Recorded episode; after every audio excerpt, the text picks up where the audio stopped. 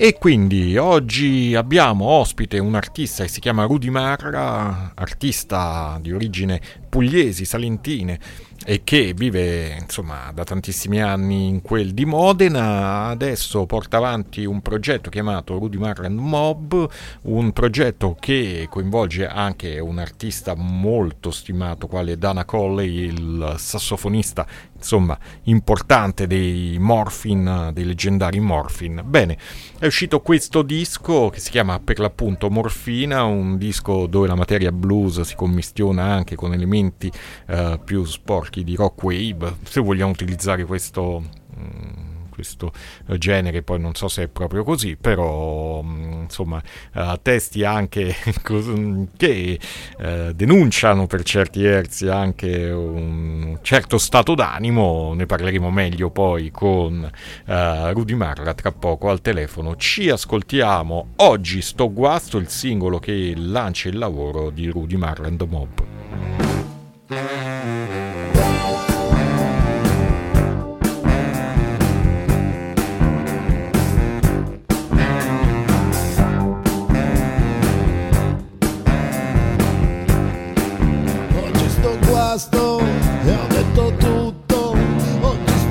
Sto guasto come un cielo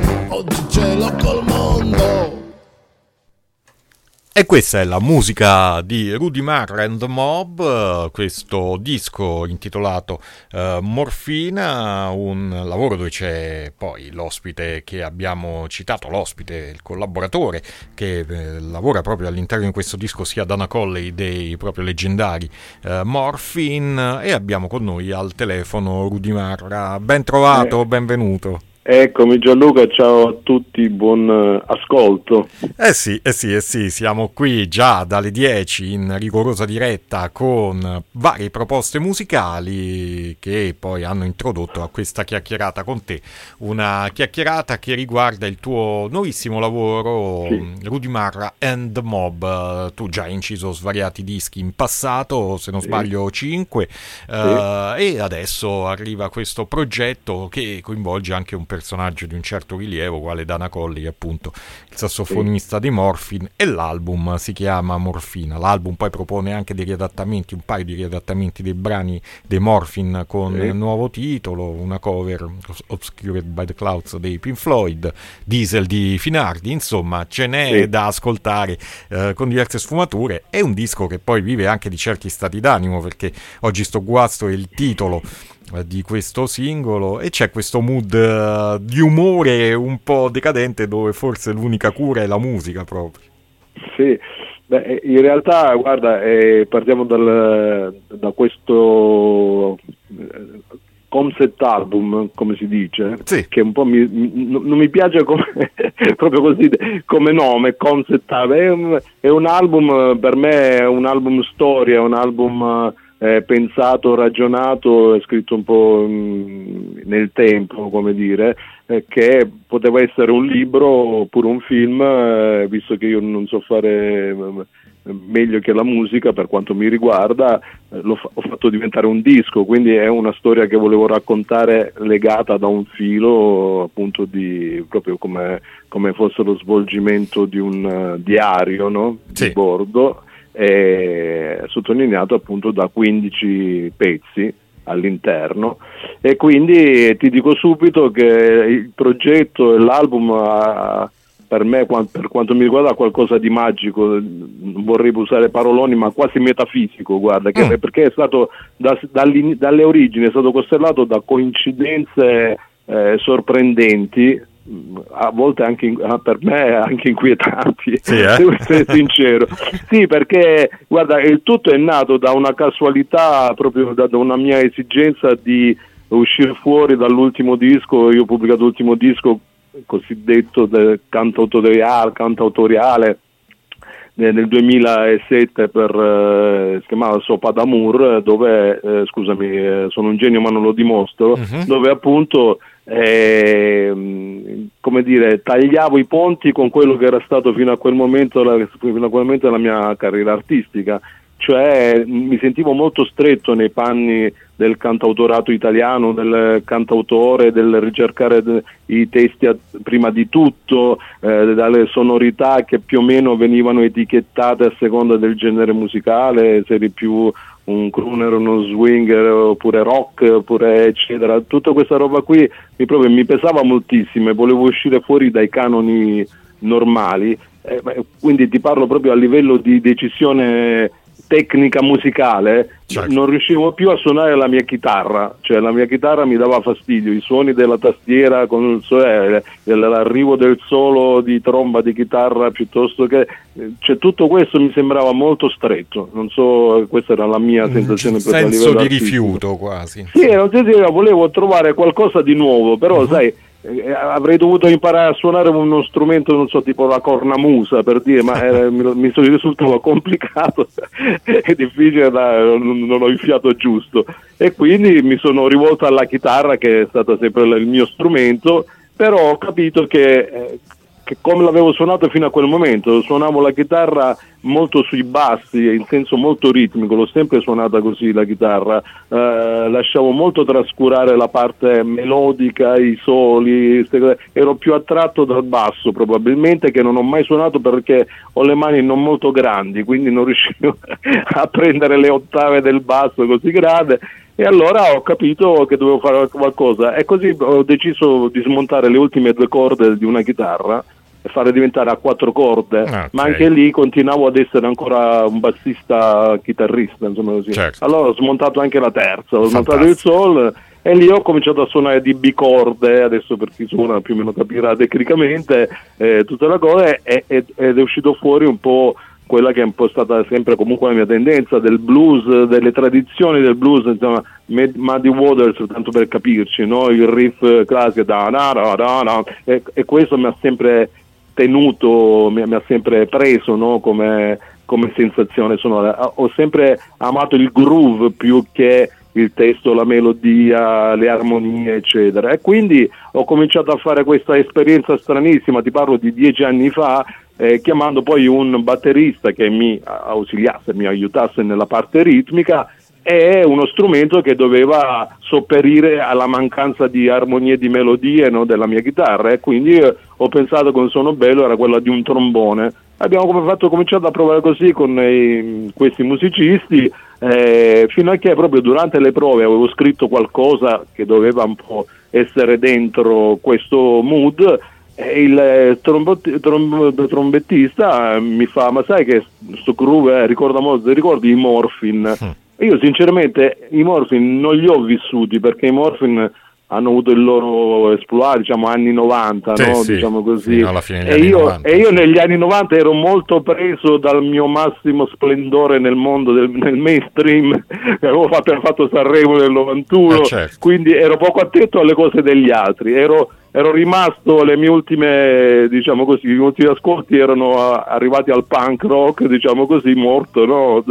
Post Sex Pistols eccetera e quindi da lì in poi sentivo sì, musica in giro, i Police eccetera ma, ma non avevo Uh, non ero molto dentro al mondo quello che poi era il grunge, l'alternative rock degli anni 90, no? l'ho conosciuto insomma di profilo, ma magari li avevo anche sentiti. Comunque fatto sta, per dirtelo in breve, sono andato a vedere sui web eccetera e, e sono stato folgorato da, da, questi suoni che fondamentalmente era un po' la cosa che mi piaceva, mi, mi interessava cercavi, proprio. Certo. E così eh, c'è stato un contatto con Dana Coley a livello proprio di scritto, io gli scrivo, ho detto, no? eh, che... Massimo mi dice e di no. E lui mi ha risposto, esatto. risposto, qualche ora dopo, cosa che, che, in Italia succede di rado anche con gente che fa le pulizie sul palco, adesso per dirla Sì, sì, cattivo, sì, no? insomma, che per se la tira senza motivo. Sì, esatto. E invece lui mi risponde e mi ha dato subito un appuntamento via Skype, pensa ah, te. Okay. Ecco, io parlo malissimo l'inglese, per cui ti lascio immaginare che cosa è successo, che ci siamo, questa carriera perché ci siamo collegati, eh, a parte hai, eh, eh, come stai, come stai, io stare bene, queste robe così, lui dopo ha capito questo mio imbarazzo nel parlare ha detto, eh, vedeva dietro la mia cam le mie chitarre, ho detto eh, oh, prendi, prendi chitarra, così abbiamo incominciato a gemmare io e lui, lui col sax baritono, io con la chitarra per fargli capire i pezzi che stavo evolvendo. E lui mi ha detto una cosa meravigliosa, il più grande complimento della mia vita. Mi ha detto, ma sei sicuro di essere italiano? Mi ha detto questa cosa qui. Perché quella scrittura non era proprio italiana, probabilmente lui conosceva, aveva sentito delle cose e poi mi ha invitato a diciamo, approfondire la cosa finché non è arrivato nel 2011 in Italia e noi abbiamo fatto un tour con lui eh, con una band molto particolare, ancora non era stata definita, eh, molto underground in tutti i posti possibili dove si poteva suonare, compreso Palestrina dove poi siamo andati a fare l'omaggio a Mark Sandman certo. che come sapete lì morì a Palestrina eh sì. nel, nel festival del nome rock.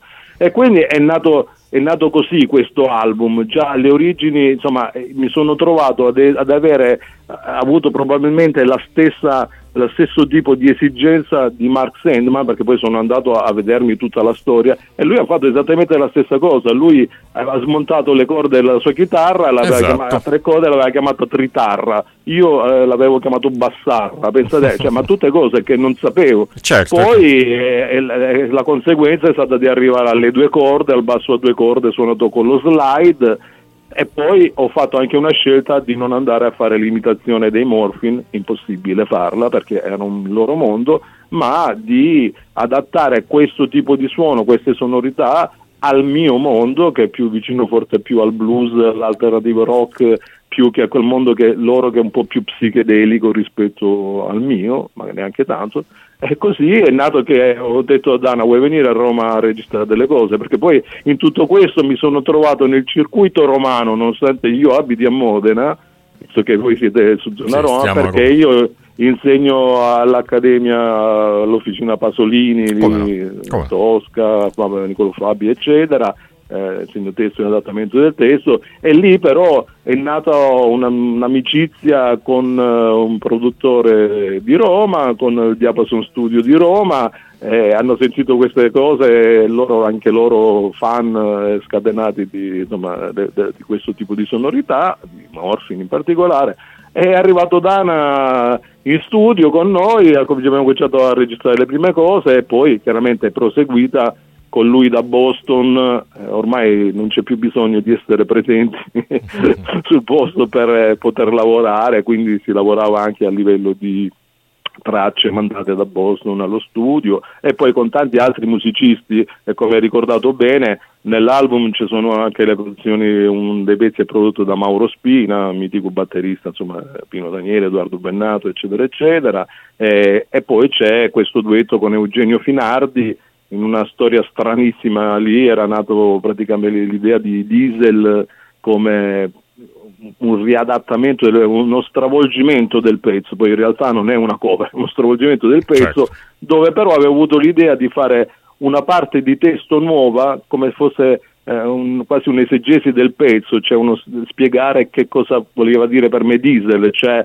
un, sai, l'ho scritto poco prima della pandemia, ma era sotto pandemia questa cosa qua, c'è un ricominciare an- andando però lenti, non per forza ricominciare an- sparati a-, a, tutto gas col rischio di schiantarsi contro un palo. Forse era anche un auspicio per l'Italia eh, di ricominciare lentamente, con calma, ma ricominciare ad andare dritti e chi ha fatto tour come me prima degli anni 90, diciamo così, sapere cos'erano i furgoni diesel, adesso non faccio il nome della marca, ma no, però si sa, insomma, l'immaginario c'è poi in quel senso. Erano quelli là, i, i transit, diciamo così, dove dentro si svolgeva all'interno di questo furgone chi, i musicisti, eh, si svolgeva una vita come diciamo parallela rispetto all'esterno, quindi c'era di tutto, di qualsiasi tipo di esperienza eh, ed era però un, un lento andare. Si andava più lenti di adesso, ma si andava per tanti chilometri. Quindi il disco è quello di Rudy Marr and the Mob con il featuring di Dana Colley. Beh, intanto ci ascoltiamo un'altra traccia, un riadattamento proprio di Thursday. Abbiamo parlato di corde, si chiama così questa canzone, corde esatto. eh, che sono state tolte e che hanno eh, così raggiunto un suono uh, nuovo per Rudy Marr and the Mob. Eccola qui, corde eh, con uh, questo disco che ricordiamolo esce per uh, viceversa Records. Corde.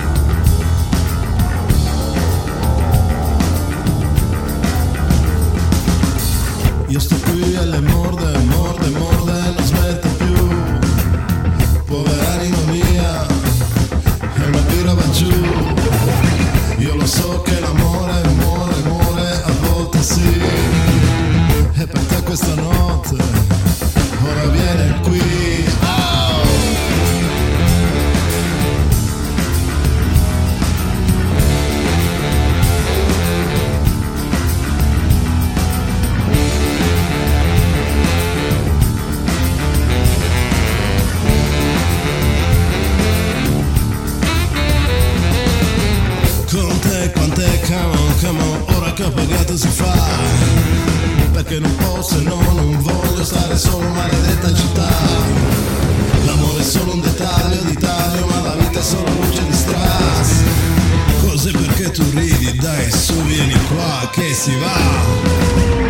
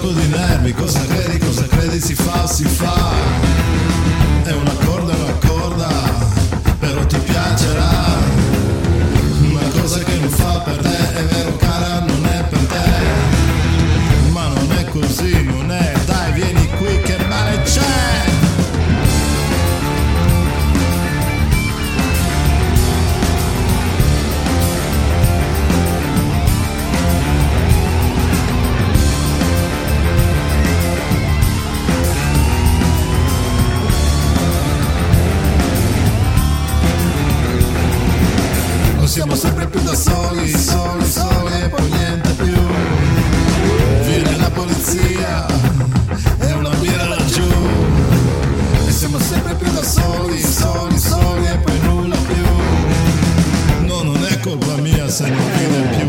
Lei non ride. Io. Lei non ride.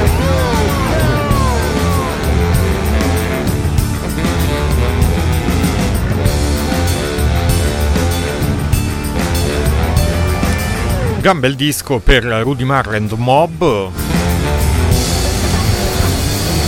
Dana Colley dei Morphin al sax disco che esce per viceversa e uscirà domani poi tra l'altro, quindi lo stiamo Vede, presentando sì, sì. con un certo anteprima. Eh sì, ottimo, ottimo. Classico. Morfina. Oh, allora uno potrebbe pensare, ah, quindi certo. richiamo i Morfin, ma non solo, in verità poi ti ispiri invece a un racconto di Bulgakov, no? Morfina. Sì, e eh, questa è una delle altre che ti ho detto all'inizio, proprio coincidenze strane, quasi metafisiche direi così, perché quando ho pensato al disco eh, al concept ho pensato la, mia la storia che volevo raccontare era quella di, del mio anno come dire più alto in un certo senso che però eh, è più alto a livello umorale però è quello che poi mi ha cominciato a dare anche eh, pensieri mm. sull'eternità, sulla vita, su, eh, che è stato il 2017 perché la data coincide l'anno 2016 che è portato al 2017, è stato uno degli anni della mia massima felicità personale. Ora potrei anche dirti qual è questa felicità personale, ma non te la dico perché si scopre nel disco. Perché diciamolo che concept album eh, sentire le cose come avete voi adesso a livello digitale, le schede eccetera, non completano questo album perché l'album, eh, proprio il disco fisico, ha all'interno un libretto dove c'è proprio un diario, un diario okay. quasi di vari giorni, così poi come è, è strutturato il, il libro Morfina, il racconto di Bulgakov è quasi un diario tenuto ogni giorno con poche righe o con qualche concetto più approfondito, ma fatto sta che per me il 2017 è stato un, un culmine della felicità personale, dice così, a livello umano parliamo così, eh, diciamo una nascita, ecco, avete mm. capito un po' il senso. Okay, okay. E quindi a questo livello io ho cominciato a scrivere no, sul concetto, perché cominciavo a pensare al concetto di vita, di eternità, eh, di morte, eccetera, eccetera. Ho pensato a quello che penso da sempre, cioè che il fatto, e questo mi ricollego a corde, il fatto di legarsi a qualcosa è normalmente per noi umani è, è, è sinonimo di sicurezza, eh, di essere un po' la coperta di Linus. No? Noi abbiamo sempre avuto bisogno della coperta di Linus per proteggersi dalle, da eventi esterni a noi eh, visto che sono un sociologo, e poi il concetto di Galen, antropologo. Eh sì, perché tu vieni sul... da questi studi, esatto, sì, poi lo sì, sottolineiamo sì. assolutamente. Sì, sì, sì, no, perché vengo praticamente proprio dalla passione poi per l'antropologia culturale in particolare. Galen eh, parlava del concetto di animale eh, eh, incompleto, l'uomo lo chiamava animale eh, non perfetto, no? la, la, la perché? Mentre tutti gli altri animali nascono già da cuccioli con un istinto molto forte per cui alla vita sono preparati e come dico io sempre un cucciolo di cane non si chiede perché si nasce, perché si vive e dove si va a finire dopo morti, lo fa e basta, vive è l'istinto, mentre l'uomo se lo chiede e quindi da questo tutte le sue insicurezze e per poter eh, eh, mantenere, essere, non essere costretto al fatto di pensare che nasciamo solo per morire. Eh, ci, sei, ci sei? Sì, sì, sì, ti sto ascoltando. Sì, ecco, solo per morire, solo per morire si costruisce un mondo, no? si fa un mondo, il trompe cosiddetto, intorno a una specie di cerchio in cui mette quello a cui credere, come dire, chi, chi lo, lo, vede da un punto di vista religioso, chi lo vede da un punto di vista scientifico, chi lo vede, insomma, le varie forme per cui si accetta la vita. E per cui ci leghiamo a qualcosa e ci leghiamo anche a delle passioni, eh, all'amore, a, alla musica, al lavoro, a, a, a, tutto quello, alle religioni, a tutto quello, al stesso, a qualsiasi cosa vogliamo, ma comunque è, nostro, è la nostra coperta di Linus. Il problema è che tutte le volte che noi aspiriamo a raggiungere la felicità, quasi sempre decade, perché il nostro problema è quello di avere due punti, la, la nostra vita la, la, la concepiamo non, normalmente come una retta continua che parte da un punto A, perché sappiamo che è il punto della nostra, nostra nascita, e arriva a un punto B, quella che noi sappiamo che è il punto della nostra morte fisica. Uh-huh. Il problema è che noi non conosciamo né cosa c'è prima della A né cosa c'è dopo la B. Quindi è il nostro, è il nostro tallone d'Achille, è quello per cui noi cerchiamo sempre qualcosa a cui aggrapparci, a cui aggrapparci per non sopperire a questa pesantezza no? di, di, eh, di. Certo. E allora che succede però? Io credo di aver raggiunto l'amore, quindi la felicità massima. Provate a pensarci, ognuno di voi all'ascolto. Dopo averla raggiunta, cadi giù per un qualsiasi motivo, perché non va più la storia, perché ti rendi conto, eccetera, eccetera. O c'è qualche altro e, imprevisto, certo. Esatto, sì. io le chiamo le sindromi del, del, del, pranzo di Natale, cioè quando si va al pranzo di Natale si va tutti felici, c'è la festa di Natale, i parenti, il mangiare buono, e poi verso le due e mezzo, le tre, quando finiscono i pranzi, eccetera, diventa una tristezza perché è finita l'ennesima certo. festa. Ma quindi uno deve aver paura della felicità, nel senso quando la raggiungi dici oh cavolo sono felice adesso succede qualcosa di brutto. E il problema non è quello è il problema che è legarsi a qualcosa che ti dà felicità massima senza pensare che non esiste una vetta di felicità, esiste una felicità che bisognerebbe, come dire, costruirsi onda dopo onda, no? cioè vivere la vita è già felicità con tutti i suoi aspetti negativi, certo, positivi, certo. Eh, rovesci della medaglia, eccetera. E questo mi ricollego adesso a, a Morfina di Bulgakov. Il libretto di Bulgakov non era altro che storicamente proprio, è uscito nel 1923 come libretto, la storia, e questa è la coincidenza strana, si svolge nel 1917, come per me era il 2017 è stato l'anno fatale, lui ah, comincia certo, il certo. libro proprio dicendo, non so se avete presente quando un, un, uomo è al culmine della felicità, era il 1917, ecco, per me è stato il 2017, strana coincidenza, ma fatto sta che eh, lui descrive proprio la scoperta della morfina ne, nell'inizio del secolo scorso che sembrava la panacea di tutti i mali, perché a livello medico la morfina curava tutti i dolori, in pochi minuti faceva passare piaghe eh, che fino allora facevano morire dal dolore e dava un senso di estasi e dava felicità, però questo fino a quando poi non si è scoperto il rovescio della medaglia, cioè la dipendenza eh. che nel caso del libretto di Bulgakov vedrai, eh, porta fino al suicidio, quindi alla pazzia, al dolore estremo e quindi è questo il concetto di morfina.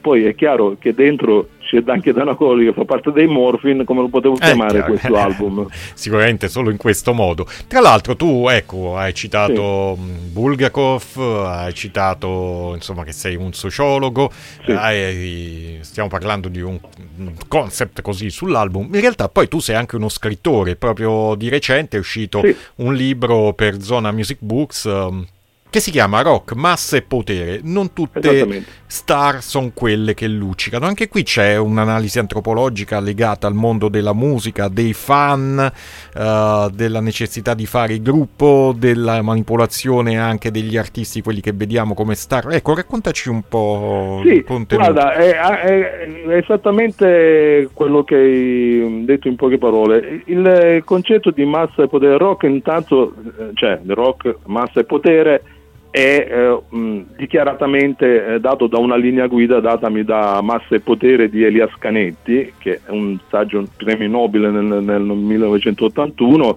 un saggio proprio di antropologia culturale sui meccanismi delle aggregazioni umane, no? del creare gruppo, della massa, del far massa, in contrapposizione col potere, quindi è andato ad analizzare tutti ehm, le autorità, come dire, eh, le forme di potere che diventano, eh, quindi tirannie, eccetera, che diventano potere in contrapposizione alla massa, quindi eh, gli uomini sono sempre più soli quanto più la massa si ingrandisce, quello che la cosiddetta somma zero, eh, cioè quanto più grande è la massa che segue una persona, tanto più solo è la persona che sta al comando. È andato ad analizzare tutte le varie schizofrenie, malattie, eccetera, psicologiche, psichiatriche di chi nella storia poi ha portato anche a disastri, parliamo di Hitler, eccetera, eccetera, quindi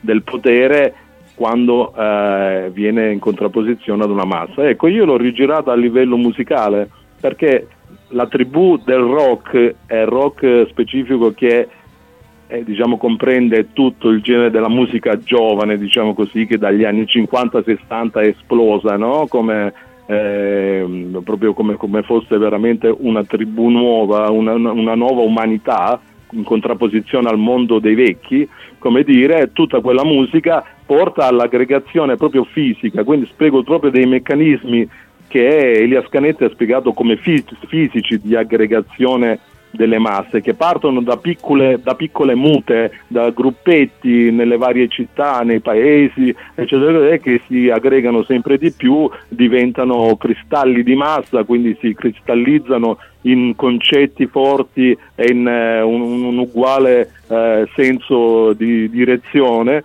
e poi diventano massa, si ingrandiscono sempre di più fino a diventare massa. È così che abbiamo i vari eh, nella musica i vari cristalli, non so, i, i punk, eh, i rocker, eh, i psichedelici, certo. i beat, eccetera, eccetera, Dark, sì. che poi diventano la massa grande de- di chi ascolta la musica, no? la massa rock. E in contrapposizione, come, come per, il, per la massa sociale, diciamo così, ci sono i tiranni, il rock o la musica non può che non, non avere le rock star. E la rock star, cioè i leader dei gruppi, i vari gruppi maschili e femminili, eccetera, che hanno le stesse insicurezze, le stesse paranoie, le stesse schizofrenie studiate da Canetti per quanto riguarda i tiranni o gli uomini di potere eh, in contrapposizione alla massa, perché ovviamente sono delle, delle fuoriuscite dal gruppo. Esatto, no? ti stavo per dire proprio questo. Magari anche loro sono stati in massa come pubblico da più giorni. Assolutamente avuto... sì. Mick Jagger sarà, sta- sarà, stato uno dei ragazzini di Londra o insomma certo. di, di, di, uh, inglesi con cui giocava Keith Richard per dire una roba a pallone e qualsiasi cosa e poi è diventato Keith Richard che è diventato Mick Jagger o chiunque altro ma questo vale anche senza andare alle rockstar massime, anche vale a, a, bassi livelli come i miei o come quelli di chi canta normalmente in certo. Italia, eccetera. Hai comunque uno scollamento l'essere nella, dall'essere nella massa diventare uno che 10, 20, 100 o 50 milioni ti seguono, ti adorano, ti, ti, ti dicono che sei un mito, eccetera. Questo crea dei, dei gravi eh, problemi che chiaramente vengono poi a ripercuotersi anche sul fattore di chi segue e di chi fa musica, perché anche chi segue spesso e volentieri viene attratto da questo uh, semidio, perché così è la rockstar, non per caso si chiama star, stella, dov'è la stella? In cielo, non è più sulla terra, non è più a fare terreno e viene come dire affabulato da chi là sopra eh, eh, sembra quasi eh, senza macchia, senza paura, mentre a volte ha dei problemi più grossi di quelli che seguono giù. Il problema è che quelli che seguono giù non hanno difese e spesso e volentieri poi sono costretti ad una vita non proprio, se, dura la vita, eh, già protetta, come invece hanno quelli che stanno sul palco. Cioè un, Beh, oppure che ci può essere la stella cadente, cioè che non, ci sono delle rockstar che durano in eterno, abbiamo citato i Rolling Stones, sì. ci possono essere delle rockstar che durano per un certo periodo, poi ci si dimentica piano piano di quelle rockstar esatto. e forse il personaggio che si sentiva fino a un certo punto eh, a un livello alto, ecco, da star, sì. cade giù e le conseguenze psicologiche in quel senso possono essere devastanti. Allora, è anche divertente perché ci sono anche tanti, ho fatto poi un capitolo particolarmente interessante dedicato poi a Michael Jackson, uh-huh. che proprio incarna un po' tutte queste sfaccettature, sia del, della forma di potere, sia della forma di, nella forma delle paranoie, schizofrenie, eccetera. eccetera. Cioè, non scordiamoci che Michael Jackson è praticamente morto da solo eh sì. in una casa, eh sì, cioè, sì, senza aiuto di nessuno, eppure fuori aveva non so quanti milioni di, di fan no? che aspettavano. E un po' come Maradona per il calcio. Eh, guarda, Maradona è una rockstar del calcio, cioè non è che morto da solo come, come concetto. Certo. E, c'è da dire anche che eh, aggiungo che certi meccanismi portano a non far morire mai la rockstar. Una stella non muore mai. No, no, beh, cioè, rimane la sua la arte per certi Hai capito? Rimane la sua arte e soprattutto guarda i meccanismi dei mass media che sono agganciati poi alla vita della rockstar nel momento in cui muore una rockstar è sempre stato così da Elvis Presley in poi si incominciano a congetturare cose strane del tipo no, non è vero che è morto probabilmente su un'isola deserta eh, sotto falso nome, la stessa cosa per John Lennon, Jim uguale eh, per Michael Jackson, dicono che è sparito perché aveva molti debiti, era in bancarotta, eh, tutte le varie cose, perché? Perché non accettiamo la morte di una star, perché nella, la massa che cosa vede? Vede nella rockstar Dio, Dio può morire? No, perché il concetto, la mente cosa dice? Beh, se, se, è morto quello che era Michael Jackson, cioè uno, cioè, allora moriamo proprio tutti. Certo, sì, e allora sì. andiamo nello sconforto, andiamo in, in, attacchi di panico. E questo i mass media sanno bene come risolvere questa situazione, facendo credere o almeno avere la speranza che proprio non è morto. E comunque a livello di business conviene perché si incominciano a, provare, a pensarci appena muore una delle rockstar cominciano a ristampare tutti eh. i CD rimasterizzati rifar vedere i concerti che non rimasti indietro tutti i meccanismi che cominciano a muoversi intorno a quella rockstar che deve essere comunque continuare ad essere viva. Questo è tutto come concetto.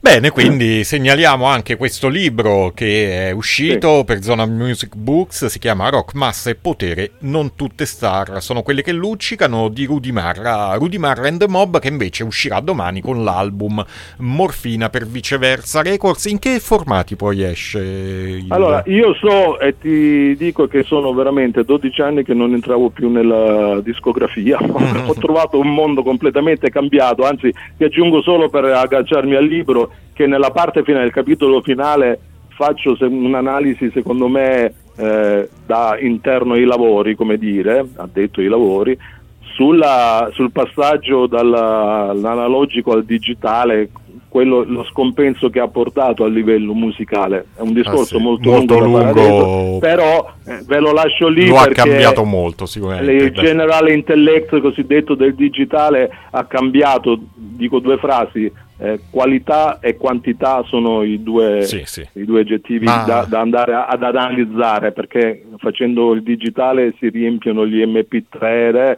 eh, riempiono di mille canzoni un uh, qualsiasi um, book, un qualsiasi eh, M, come si chiama, iPad, eccetera, iPod, però bisogna capire anche che qualità c'è di questa grande quantità di ah, possibilità che, hanno. Si ha molto di più ma si ascolta molto di meno, ascoltare sì. nel senso di viversi un brano, di viversi un album, di farselo entrare anche, Ma anche, anche la storia dietro, certo. la storia certo. di chi suona. Una volta si chiedeva chi è il chitarrista che ha suonato nell'ultimo album di Bob Dylan?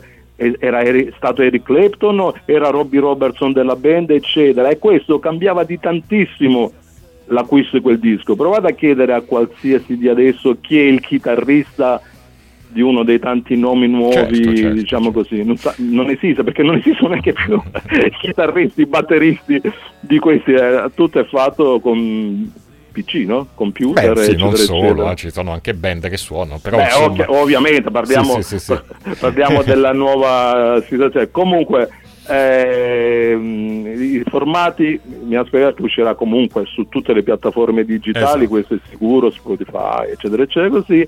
In CD credo solamente su alcune piattaforme in vendita o brevi mano, nel senso che spero di cominciare a fare qualche live certo. da qualche parte, quindi andare a fare il cosiddetto merchandising e poi non si sa, ma un giorno forse potrebbe uscire anche in vinile, ma questo per adesso non è nei, nei non piani previsto. previsto. E mi dispiace molto perché sia le copertine sia il libretto dentro spiegano molto di più di quello che è questo disco al di là del, dell'ascolto certo. praticamente Però insomma, oggi abbiamo dato parecchi input che speriamo possano aver incuriosito i nostri ascoltatori e allora lascio scegliere a te un ultimo brano su cui salutarci dell'album. Ma io guarda, ehm, sono molto affezionato a un brano che si chiama Di mercoledì uh-huh. perché l'ho scritto proprio venendo a Roma, okay. quindi faccio un omaggio a Roma che amo, adoro, e quindi su una salita lungo una te la dico in tre parole, Vai. su una salita di un paesino vicino Roma ho letto proprio con, con lo spray scritto amore non si può morire di mercoledì e questa cosa mi ha sconvolto perché quel, quel, tipo non è che non voleva morire, però non voleva di morire di mercoledì, e che è una cosa è razionale se ci pensi, cioè se proprio dobbiamo morire almeno fateci scegliere il giorno in cui morire. Esatto. Tra l'altro oggi è mercoledì, la trasmissione si chiama Mercoledì Morning, Vedi quindi torna, esattamente. Ho detto che questo disco è magico, non me ne ero neanche accorto, è grande. E quindi ci sta perfetta, Perfetto.